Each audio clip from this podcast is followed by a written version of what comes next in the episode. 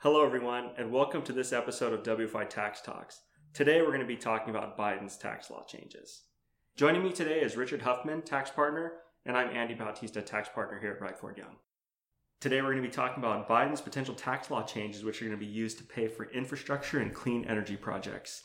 As far as the timing of when some of these law changes may take place, we're, we're thinking it's most likely to be this October because that's when it can be passed through budget reconciliation. And if some of these law increases are passed this October, they would most likely be effective in tax year twenty twenty-two. We're going to be talking about corporate tax changes as well as individual tax changes. So I'm going to first hand it over to Richard to talk about the corporate tax changes potentially. Thanks, Andy. So Biden just announced, you know, his plan for corporate tax law changes, you know, which includes the primary change being an increase in the tax rates for corporations. You know, right now, the current C-Corp tax rate's twenty-one percent, and Biden would like to increase it up to twenty-eight percent. And there's a couple of other changes that he wants to include as well, you know, especially for corporations that are doing business overseas. He wants to have a floor tax at roughly around twenty-one percent for any overseas profits, and also a minimum tax, you know, where he was floating around like a fifteen percent rate for companies that are taking advantage of deductions and credits to make sure that they pay something every year. Yeah, and he also talked about including an incentive for manufacturing in America. So he wants to bring back those jobs to America and incentivize companies to go ahead and move, move those manufacturing jobs back here. Now I'm going to turn it back over to Andy to talk about the individual tax law changes. Thanks, Richard. And yes, there are quite a few individual tax law changes. Uh, one of the first ones being an increase in the top uh, individual tax rate to thirty-nine point six, which is currently thirty-seven percent. Another proposal is to reduce the estate tax exemption, which is currently over eleven million dollars, down to a low of three point five million dollars. Another one that's being discussed is the increase in capital gains tax rate. Currently, long-term capital gains are taxed at twenty percent. There's a proposal, if your income is over one million dollars, to tax it at the ordinary income rate, which is thirty-nine point six percent, so potentially a twenty percent tax increase.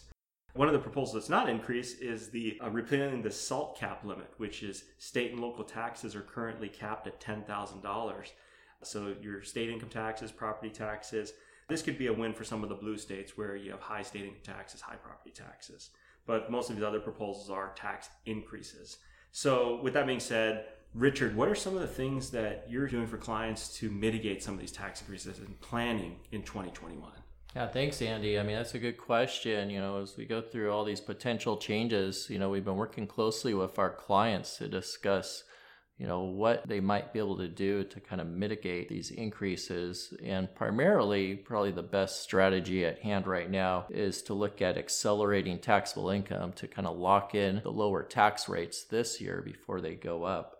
Also, you know, we're reminding clients that they need to relook at their estate plan. You know, that's a significant decrease in the exemption amount for estate planning. So definitely they might want to look at gifting away property before those amounts are reduced.